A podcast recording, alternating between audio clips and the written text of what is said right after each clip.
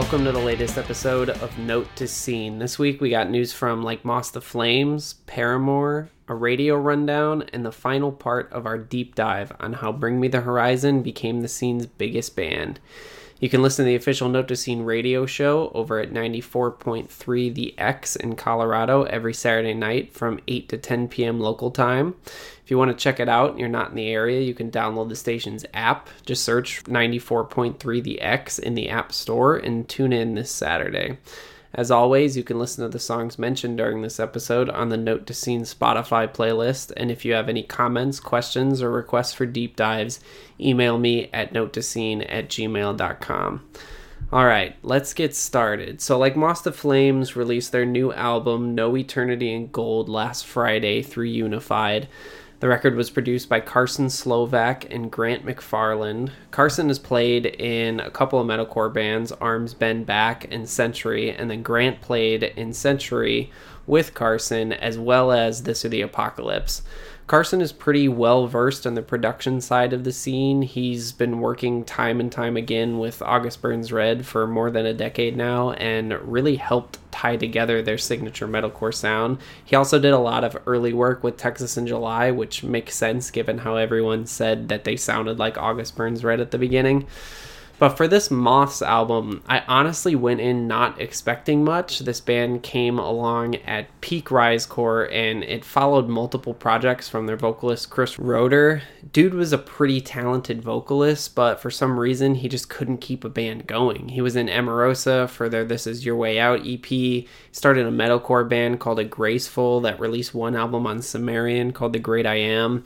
He was even in a metalcore band called Corpus Christi for a brief tour, and he featured on an early Before Their Eyes song from 2007 called Close Your Eyes, It's Okay to Rest. So by the time Moths released their first album in 2011, it had already felt like Chris was just going to abandon another project. So between that and joining a quickly saturating genre on its ground zero record label, I think that ultimately is what led to Moths never actually becoming a big band. But with that being said, they have put out some great music in recent years that's largely been overlooked. In 2017, they released an album called Dark Divine that was their first that leaned predominantly into post hardcore and at times even just straight rock world. But this new album sees them taking the best moments they learned from that lighter sound and covering it in just dark metalcore, like solid hooks, some dynamic structures that don't just rely on building up to breakdowns the entire time, and some honestly tasteful programming moments that are somewhat reminiscent of Bring Me the Horizon at times this is a surprisingly solid album, and it's cool to see this band still being able to pump out quality shit a decade into their career, despite never really breaking out into a larger size tier or money bracket. I'm at a 7 out of 10 on No Eternity in Gold. Fans of scene metalcore should definitely, definitely give this a spin. In other news, there was a lot of Paramore drama last week dealing with current and past members. I'm just going to touch the bases here on the episode, but if you want more info, just head to notetoscene.com where we wrote about it a little more in depth. So last week, a screenshot of a Facebook comment from ex Paramore member Josh Farro began spreading on Twitter. In the comment, he compared homosexuality to pedophilia. I did a little digging when it surfaced and I found the comment on Facebook. It's definitely real, and he was actually responding to someone who had left a comment on a status his wife had made in July. Hayley obviously caught wind of what he had said and tweeted, There's a reason there are only three members left in Paramore, and surprise haters, it ain't because of me. She went on to say that obviously Paramore does not condone religiously slash politically dogmatic beliefs there was some additional commentary from Josh's brother Zach, who has since rejoined the band after he left with Josh. But as far as I know, Josh has yet to respond to Hayley or the situation at all. So, like I said, if you want to go a little bit more in depth on this, head over to notetoscene.com. So, on to this week's radio rundown. At Top 40 Radio, Machine Gun Kelly and blackbear made another jump this week to 29 with My Ex's Best Friend. All Time Low is still at number one on alternative radio. Still. It's amazing what a run this has been for that band. MGK's Bloody Valentine actually jumped back up to number three from four last week, so it broke even in plays, but I still expect that to fall off the chart within the coming weeks. I don't know how, but they found me's Leave Me Alone jumps from eight to number six. I've been telling y'all this is going to be a big moment for these ex Panic at the Disco and Falling in Reverse duo.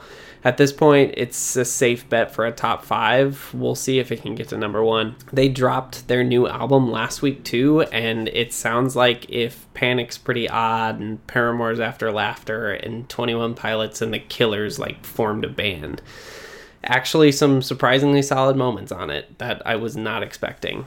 But over at Rock Radio, I prevail, break even at number six, but still up over 7% in plays. Definitely expect this to make some waves in the top five.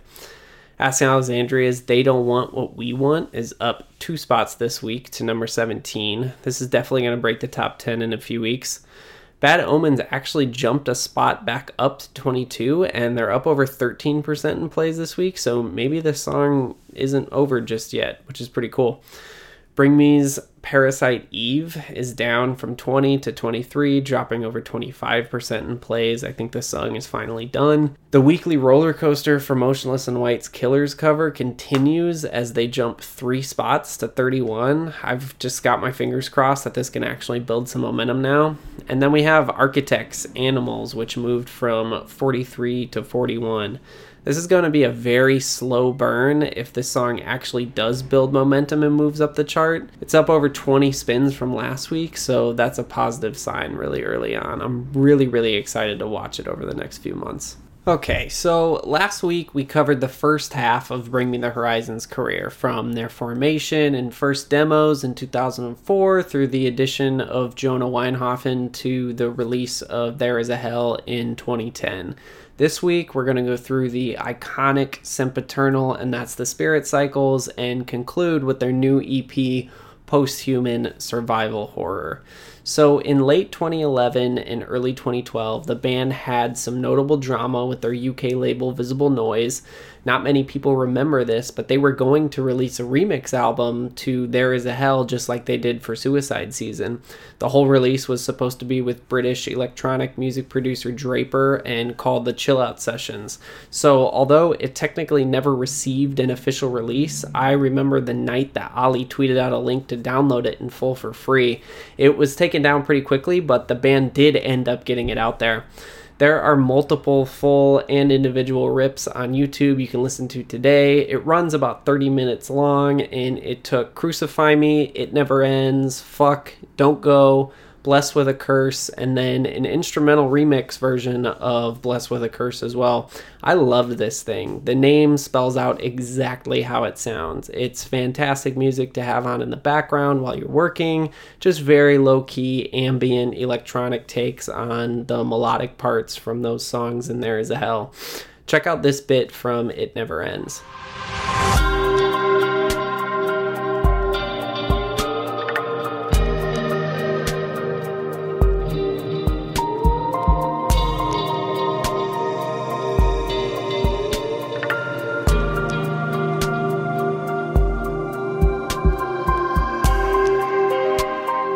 So there was a growing tension between the band and Visible Noise that could basically be boiled down to the band wanting more resources that the label didn't have, which essentially means they wanted more money to do things that Visible Noise wasn't giving them. And to be fair, Bring Me had completely outgrown them at this point. So in July of 2012, Bring Me the Horizon became a major label band. They signed to RCA. RCA is owned by Sony and is one of their four flagship labels alongside Columbia Epic, and Arista. Now, I don't have this issue of Kerrang for proof, but apparently they ran a print piece for Sempiternal called How to Write the Hottest Album of 2013, where they apparently got a quote from RCA on signing Bring Me, where they said, Signing you is as important as signing Metallica. So that gives you some context on the hype this band had generated just from the first half of their career. So even though they were on RCA, they were still in a joint deal with Epitaph in the States at this point. Around the same time they announced their signing, the band was recording Sempiternal. This is where Jordan Fish enters the frame. Fish was playing in an ambient UK rock band at the time called Worship, but was hired on essentially as a studio hand to help the band develop their programming and electronics for Sempiternal. Fish and Bring Me got pretty close during this time, and his contributions to the album quickly evolved from small tweaks to helping write entire structures to songs. He was later announced as their official sixth member in 2013. On the other side of the member coin, there was drama between Jonah Weinhofen and the rest of the band during the creation of Sempiternal. Soon after Jordan joined the band, Jonah announced that he was no longer a member. Here was his statement. After a lot of time and thought, I've decided to leave my current position as guitarist with Bring Me the Horizon. Things in the band have been very tense with a lot of disagreements between myself and certain members who I won't name. I'm thankful for my time with BMTH and I have met many good friends and been able to travel the world more. I'm planning on moving back to Australia to pursue other musical ventures. Thanks, Jonah. Oli responded in a series of tweets where he said, I would like to advise our fans not to believe the comments or answers given by Jonah Weinhofen regarding our album Sempiternal. He composed none of the final riffs or music heard on the record and recorded absolutely nothing heard on the record, also. He had no involvement with the lyrics, nor were any lyric meanings ever disclosed to him. So, from what I can gather, although I can't find any instance of it, Jonah was apparently claiming that he played a role in writing and recording Sempiternal. Obviously, Oli said he didn't, and he never received any official writing credit for it. So, the only album Jonah ever played on for Bring Me was There Is a Hell. After Bring Me, I Killed the Prom Queen officially reunited for a comeback album which was called Beloved and came out in 2014, also on Epitaph. In 2015, during a Reddit AMA, a fan asked the band about Jonah, to which they responded, He's a cock. We gave him a picture of a Spitfire and sent him on his way. They obviously hate this guy, but they've never actually given a full reasoning as to why. Quick sidebar here on Jonah. I actually found this out while I was researching for the episode, but Jonah got canceled on Twitter in late 2018 because he tweeted a picture of a Chinese hot pot dish and said, meat eaters be like vegan food looks and tastes gross and then eat something that looks like leftover dishwater. A columnist from CNN quoted this tweet and said, This is a Chinese hot pot, you engorged penis. It could be made with nothing but vegan ingredients and it would still be delicious and you'd still be a xenophobic tool. That quote tweet got over 97,000 likes and nearly 20,000 retweets. Jonah literally got media coverage on multiple websites from this because he's always been so outspoken on veganism and animal rights activism. Just such a random post scene moment that I had no idea happened. But back to Sempiternal. So, right before all of this member drama, the band had dropped the lead single Shadow Moses, which was the inevitable spark to it all. But if you were there the day this song and video dropped, you know what a moment it was. The video was filmed on Rügen, which is Germany's largest island and is located right off the Pomeranian coast in the Baltic Sea. The music video features a filming technique called camera shift, which creates the bending hard cuts that we see. It's the second most viewed video of all time on Epitaph's YouTube channel with 69 million plays. Falling in Reverse's The Drug in Me Is You is the biggest with 80 million because that was the first song they released after Ronnie got out of prison. But Shadow Moses was the perfect song to release post There Is a Hell and truly showed the band's progression as songwriters and ultimately Jordan Fish's influence into their mix. So for the production of Sempiternal, the band went with Terry Date, who has worked with everyone from Slayer to Deftones to Limp Bizkit. Oli loves Terry. He even said some of the work that Terry did on Bring Me's production made them sound like a completely different band. So Sempiternal was released in April 2013 through RCA and Epitaph. It was an incredible progression for the band, cementing them as a mainstay in the scene's top tier. You got to remember the time this record came out, the scene was going through its second golden era. 2013 was an insane year for our world. Of Mice and Men sold 51,000 first week with Restoring Force. Sleeping with Sirens Feel did 60,000. A Day to Remember's Common Courtesy did 98,000. Sempiternal did lower than those at 27, but it was still a step up from There Is a Hell, and everyone who heard this album knew they were about to have the biggest cycle of their career. I could do an entire episode unpacking the dynamics of this record. There are that many layers to it. And again, just like we saw on There Is a Hell, no band was making music that sounded like this album. Bring Me created their own breed of hybrid alternative metalcore layered with dynamics of self reflection and denial of faith that came off two albums of questioning God's existence. And on top of that, hyper relatable Tumblr one liners. I still think Tyler Joseph from 21 Pilots lays awake at night because he wishes he wrote the line, I can't drown my demons, they know how to swim. But Sempiternal was a massive moment for the band, and like I said, anyone who was around for that cycle could literally feel it. So after spending the spring playing tons of festival slots and doing a UK headliner with Crossfaith and Empress AD, they spent the summer 2013 on Warped Tour. I remember watching their set in Chicago that year, standing what felt like two football fields back, watching them on a little hill where the parking lot elevated a bit seeing how they had by far the biggest crowd of that day and just knowing in that moment they were going to be one of the biggest bands in the scene. On August 5th, Oli inserted himself into one of the scene's biggest drama moments of the last decade. Kellin Quinn charging $80 for his Polaroid tour package. Literally, the entire scene mobilized that day and called him and Sleeping with Sirens out. Oli joined in and tweeted, Next USA tour, Oli Sykes special Polaroid package. Take a photo with me. Special price. Absolutely no charge at all. Fucking cock stars. Oli Sykes called Sleeping with Sirens cock stars. What a moment that was. Afterwards, the two made up, and the feather tattoo on the side of Oli's face is something that he actually got as a sign of burying the hatchet between the two. It's supposed to be the feather from Sleeping's Feel album cover. I think it's funny because after this, he grew his hair out, and that tattoo was covered up for years. But once Ammo came around, he cut it, and everyone had forgotten about Sleeping with Sirens. So I feel like not a lot of people know he has a piece of sleeping history literally tattooed on his face. But so after Warped, they went on a North American headline tour for the album with direct support from Of Mice and Men and Issues, while Let Live and Northlane rotated the opening slot for a portion of it. After that headliner, they were direct support for A Day to Remember on their headlining tour, with opening support from Motionless in White and Chiodos. That was three massive US tours, back to back to back, including Warped, and they were still only getting bigger. They were dominating the market here in the States at that point. It was also during the summer of 2014 at the inaugural APMAs where Bring Me Won Album of the Year and Oli gave an acceptance speech where he revealed that he had gone to rehab during the There Is a Hell cycle for ketamine addiction.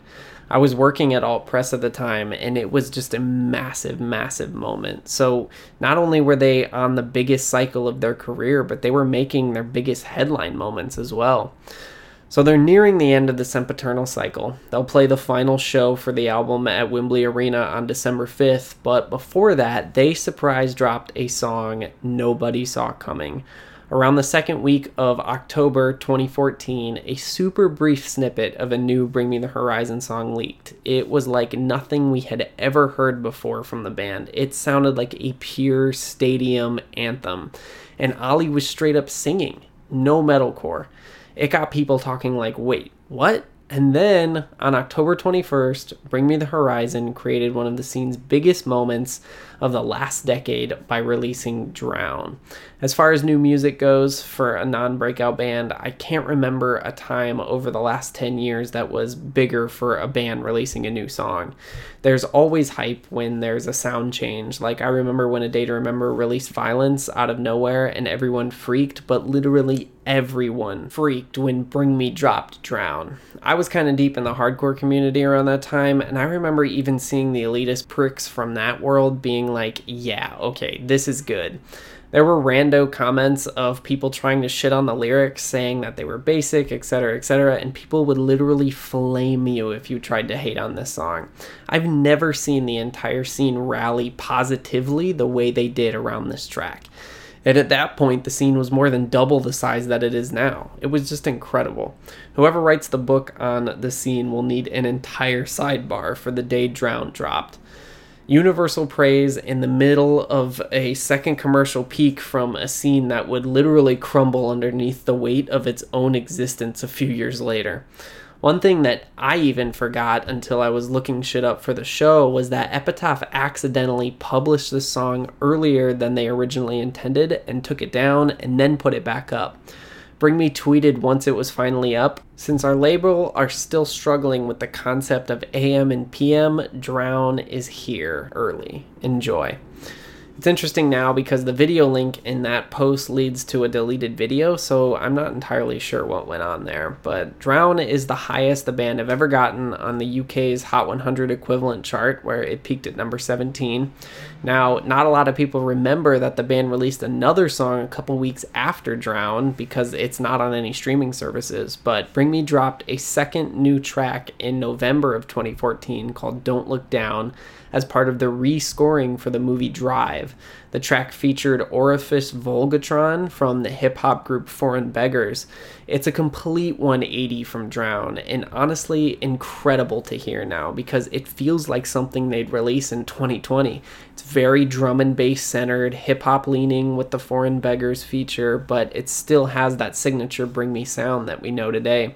It's so wild to look back on this song because when they dropped it in 2014, they got so much backlash from how much people hated it that they released an entire statement explaining why they did it a day after they dropped it. Here's what they said. We appreciate the level of passion, both good and bad, for Don't Look Down. We are really proud of what we created, but at the same time, we understand people's confusion and panic after hearing the track we were approached by Radio 1 to score a piece of music for a rescore of the movie Drive. Now, if you've seen Drive, I'm sure you will agree neither anything from our previous albums nor Drown would have fit very well with the vibe of that particular movie. So we decided to create a piece of music that did justice to the amazing scene we were given. We took the opportunity to make something completely different, to do something completely different, something that we wouldn't usually do, although I feel that doesn't really make sense anymore because we never do the same thing twice. We experiment, we change it up, we take risks because we don't want to stay the same and we want to breathe life into this lackluster genre. And we want to keep you guessing on what's coming next. Big up Orifice Vulgatron of Foreign Beggars for collaborating on the track. And once again, if you can tune in to BBC Three tonight at 10 and watch the whole movie, it's an amazing project, and we think we've smashed our part. And hope you guys feel the same once you've seen it. Peace. BMTH. Then, after two incredibly polarizing moments, the band went fairly silent until June 2015 when they started the viral campaign for their new album. Photos of umbrellas started randomly popping up around the world and in the band's photos on social media. On July 15th, the band released the first official single to That's the Spirit, Happy Song. The track is founded with nu metal and these grunge leaning riffs and a cheerleader chant hook that gets stuck in your head for just days. It really did set the tone for what was to come over the next few weeks, because a week and a half later, they dropped Throne. I remember it being the day after the 2015 APMAs, and I was out to lunch with Matt when it came out, and he just looks over at me and goes, This is the best scene song I've heard this decade so far.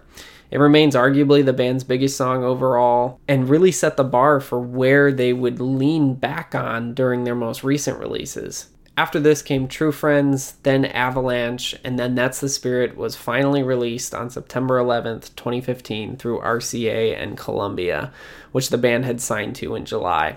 This was their first fully major label release and first not with Epitaph since Count Your Blessings. This album remains the band's biggest commercial moment of their career.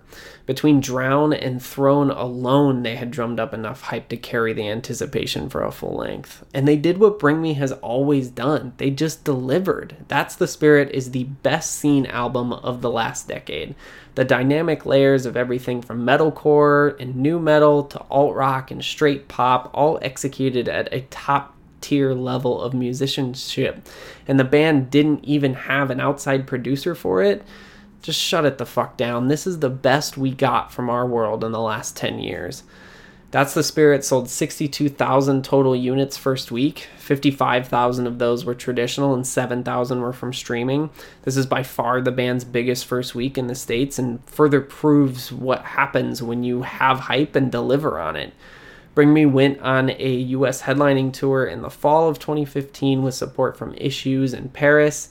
After that came a European tour, then back to the US for a headliner in between festival appearances in spring of 2016, then an Australian tour and another European tour. It's another thing that Bring Me has never gotten credit for and contributes tenfold to their success. They are fucking road dogs. I'm sure the pandemic has been odd for them, given that they weren't necessarily planning to hide away to make new music. But before we move on to the next cycle, I want to bring up a notable moment in the spring of 2016 that has largely been forgotten about and is a perfect example of how they always manage to keep themselves in the conversation. So, in November of 2015, rock music's most boring yet massive band, Coldplay, announced their new album, A Head Full of Dreams. Their album cover featured a rainbow version of the Flower of Life symbol that Bring Me the Horizon had used for Sempiternal. The day they announced it, Bring Me fans poured the gas by calling out Coldplay for stealing the artwork from Bring Me, and then Oli lit the match when he chimed in and said they were, quote, jacking our stees. This sent the scene into a pure frenzy. Bring Me the Horizon is calling out Coldplay. What in the fuck? How did we get here?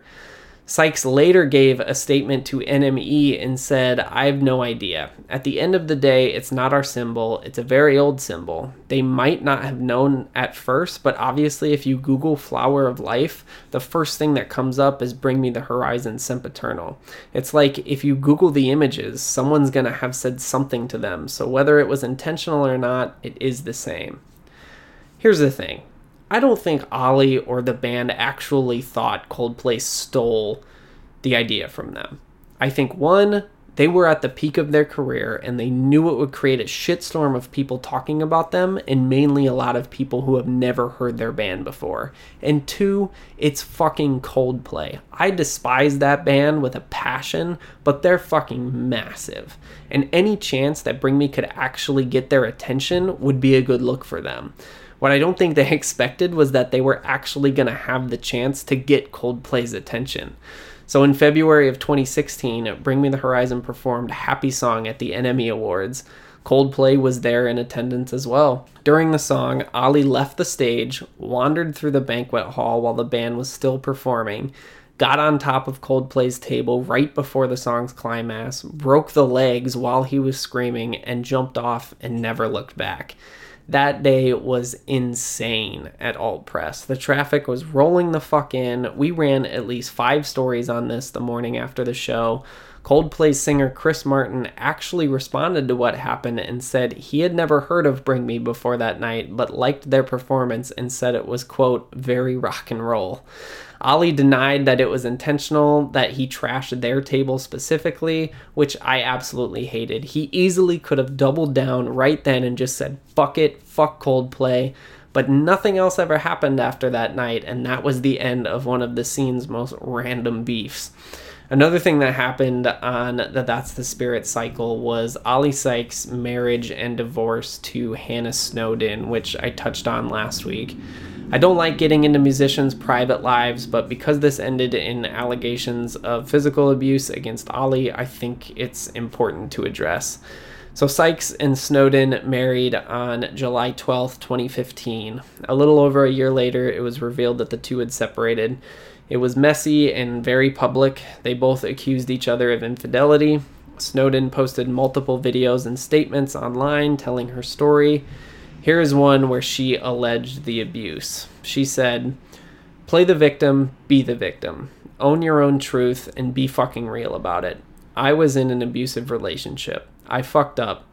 I don't know how far the cheating went with the numerous strippers, but I was slapped and spat on on a number of occasions, and it was a toxic relationship from relatively early on. I wasn't the first girl this entire pattern happened to. That is the end of it. I try to do this lightly, but enablers need to stop. I was one myself. I loved my husband, and I know he loved me a lot too, but darkness like that has to be acknowledged. Stand tall and speak your truth. Be accountable for your actions. Don't be silenced by fear. Sykes eventually admitted to cheating, but never once addressed the abuse allegations.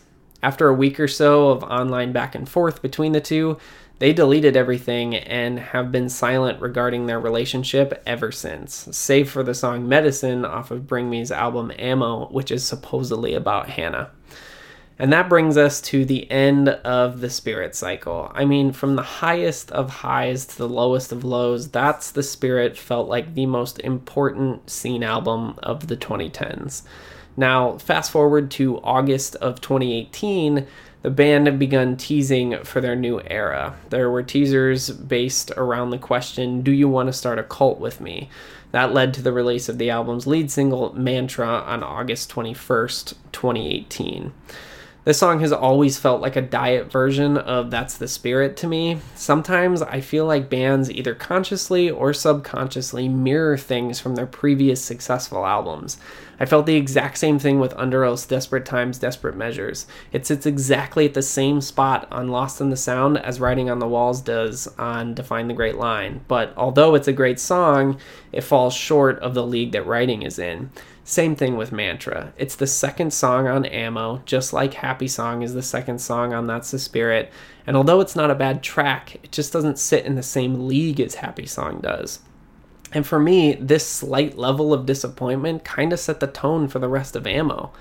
They released another single two months later on October 21st called Wonderful Life, which featured Cradle of Filth vocalist Dani Filth.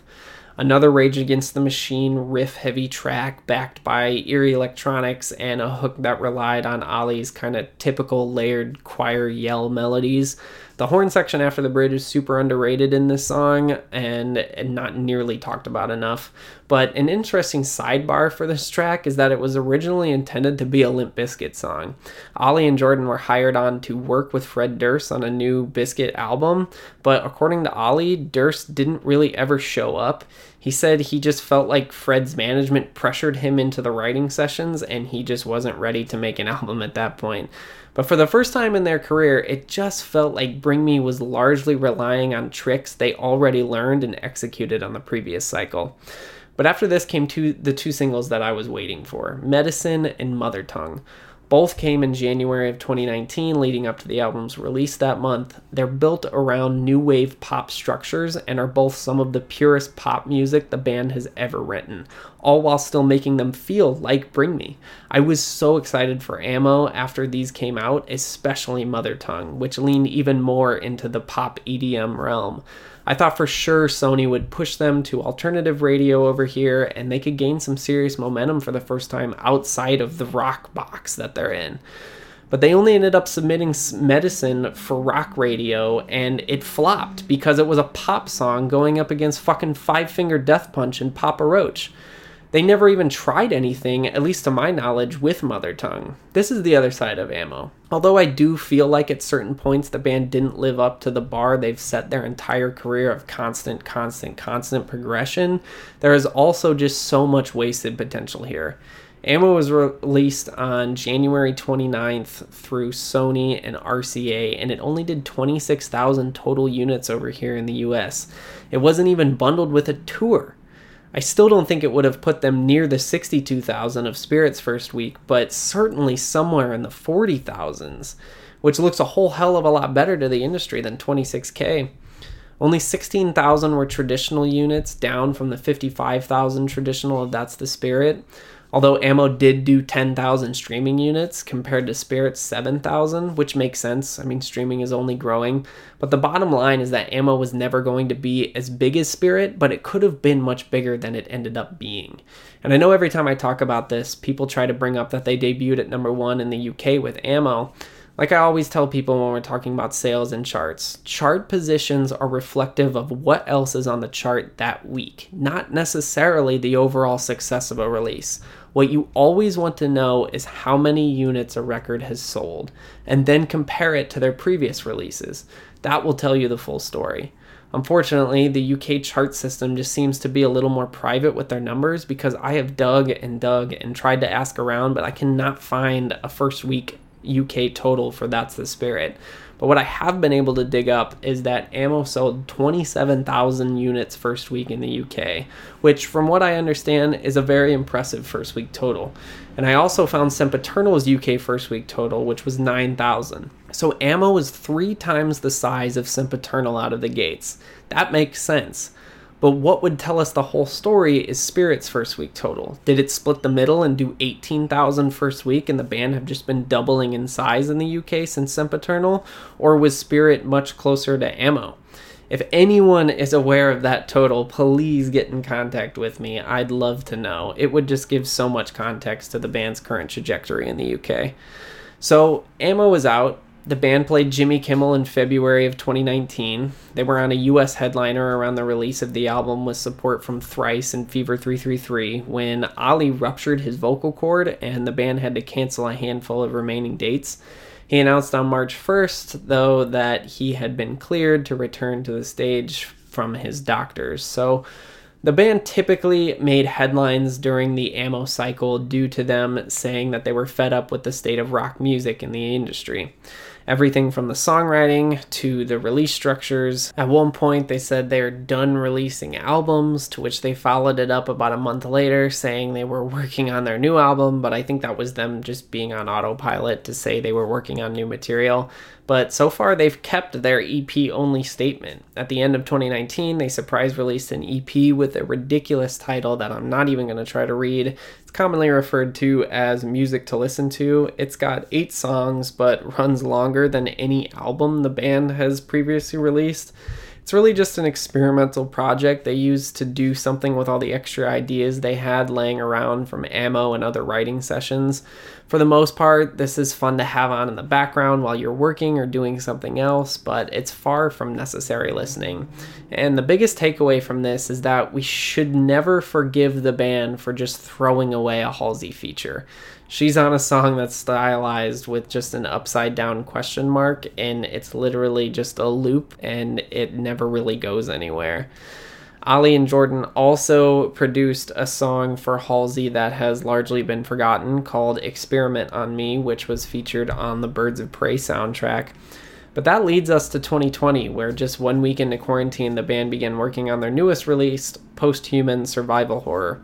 This is apparently one of the four EPs the band plan on releasing in a series. We'll see how that goes. Planned EP series have a history of falling apart when it comes to the scene. It's nine songs, four of which were released before the EP dropped Ludens, Parasite Eve, Obey, and Teardrops. Ludens, which I think is the best of the four pre release singles, came in November of last year and was created for the Death Stranding video game soundtrack album. It's interesting now to know this track came out months before the pandemic hit and it has the lyrics How do I form a connection when we can't even shake hands? Parasite Eve came over the summer. It's a proto metalcore song that asks the questions when we forget the infection, will we remember the lesson? Holly actually revealed in, in Bring Me the Horizon's latest NME cover story that the first line was originally, if we survive the infection but that even shook him too much, so he changed it. Obey features rising alt rocker Yungblud. It's fast paced and features even what feels like a newer take on the band's electronic rock metal sound. But there's something about the hook melody that just feels lazy. This song has not aged well for me. Teardrops really felt like a throwaway demo version of Throne from That's the Spirit, just very middle of the road modern BMTH. But then the rest of the release dropped this past Friday, October 30th, and holy shit, they have some serious bangers on there. I gotta start with the Babymetal featured song Kingslayer. I truly believe this is the best song they've written since That's the Spirit. Obviously, as I've said in the past, I wanted the band to lean poppier, to break out of the rock box that they're in and break out of the scene entirely. And I think part of that was because the heavier stuff they were putting out was missing the mark. But damn, they hit a home run with this song. It feels like they're pushing the limits of the genre again and not relying much on previous tricks they've learned. There's a perfect dynamic of heavy and light between Fish's tasteful programming, Oli's fantastic vocal delivery on both his yells and growls, stupid heavy riffs that hit at the perfect time, and then arguably the stars of the track, Babymetal, who drive home the song's pop element without even so much as a single stumble. This might be my favorite scene song of 2020, and it feels so good to truly believe in a Bring Me song again. The opener of the EP, Dear Diary, honestly might be Bring Me's heaviest song since Sempiternal. Pulsating synths over punky D beats, some super shreddy guitar parts, and aggressive vocal delivery from Oli. This track is just super fun, and it's cool for the band to take the restraints off and just do something heavy for the sake of being heavy again. One by One is very solid. It features Nova Twins and really feels like a true single. I wish they would have released this ahead of the album and given it a music video treatment instead of Teardrops. This was the song that was pushed on Spotify's New Music Friday playlist this week, though, so that is a good sign. The Amy Lee song, One Day the Only Butterflies Left Will Be in Your Chest as You March Towards Your Death, is a piano ballad to close the release. It's interesting because Oli told NME Evanescence actually sued Bring Me over Nihilist Blues off of Ammo but Bring Me didn't even fight it. And then when Amy had her management reach out, say she liked their band and wanted to work together. So, all in all, despite an up and down last two years for Bring Me output wise, Survival Horror is a fantastic release and has received almost universal praise from fans and critics alike. Who knows what they're going to sound like on the next EP or whatever it becomes, but they certainly hit a stride here. And they want to be the crossover band that brings rock back to the mainstream. So here they are, writing the most dynamic rock music in the scene and maintaining their spot as the biggest band. Will they grow from this release? Ultimately, I don't think so. There is nowhere that I've seen where these songs are reaching a new audience minus the Yungblud feature, and that seems to be one of the least liked songs on the whole release. But we'll see. Despite likely not necessarily growing from this release, it does feel like Bring Me have found their footing again, and they're back on their track of pushing genre boundaries into uncharted territory. I'm very excited for the future of this band. Fingers crossed they keep growing, knocking down walls, and break out of the scene on their own terms that does it for our two part deep dive on Bring Me the Horizon. That was a big one. I definitely could have split that up into three parts, but thank you so much for listening and being patient. I apologize for the wait this week. This was way more of a project than I was anticipating. If you have any requests for deep dives, email me at notetoscene at gmail.com. You can subscribe to the show wherever you listen to podcasts. Follow Note to Scene on Facebook, Twitter, and Instagram you enjoy the show, please drop a review on iTunes. I'd appreciate it very much. Until next week, stay safe, and I'll talk to you soon.